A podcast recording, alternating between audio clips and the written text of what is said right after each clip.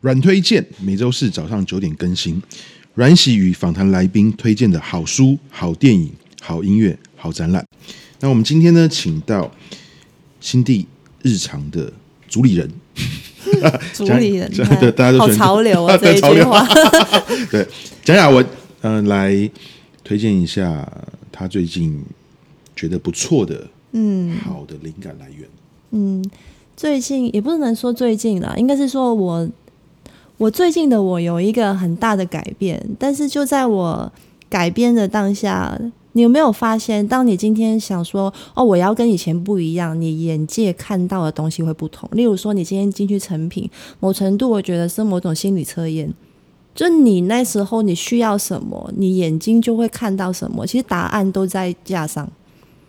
然后我那时候就是在一个很迷惘，我不知道自己到底接下来该怎么办。那我在寻找答案的时候，眼睛就瞄到了这一本书。这本书的书名叫《不做自己的人才是最自私的人》，那我就被这个名字吸引到了。那其实这本书看了有好一阵子了，可是我觉得好像我现在的一些改变其实都在那一个点开始的，所以它可能是有某种打开了我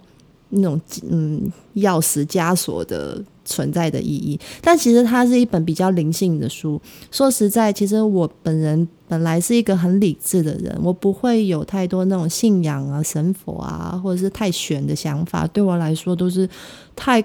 不科学化的存在。可是最近的我最大的改变就是，我好像重新去接纳说，其实世界上什么事情都有可能发生。以前把自己框架在一个很局限的可能性里面，其实某程度是有把自己的可以快乐的原因变得很少。其实很多来源可能跟你原本的认定很不一样。然后这一本书我会被它吸引的原因，是因为我原本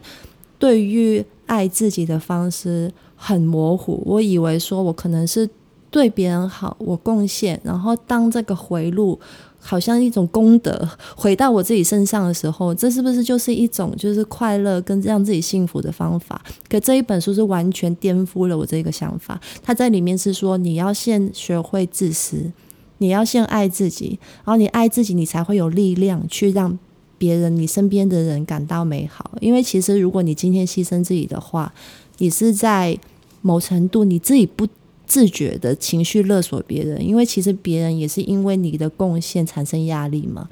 所以其实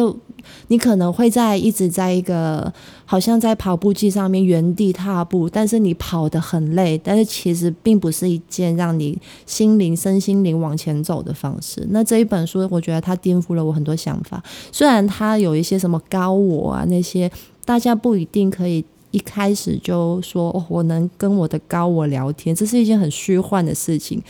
就是就算对我来说，我也觉得我没办法达到。但是它里面有很多概念，都是我看别的心灵书或者是什么心灵鸡汤里面没有提过的，那对我来说是很新鲜。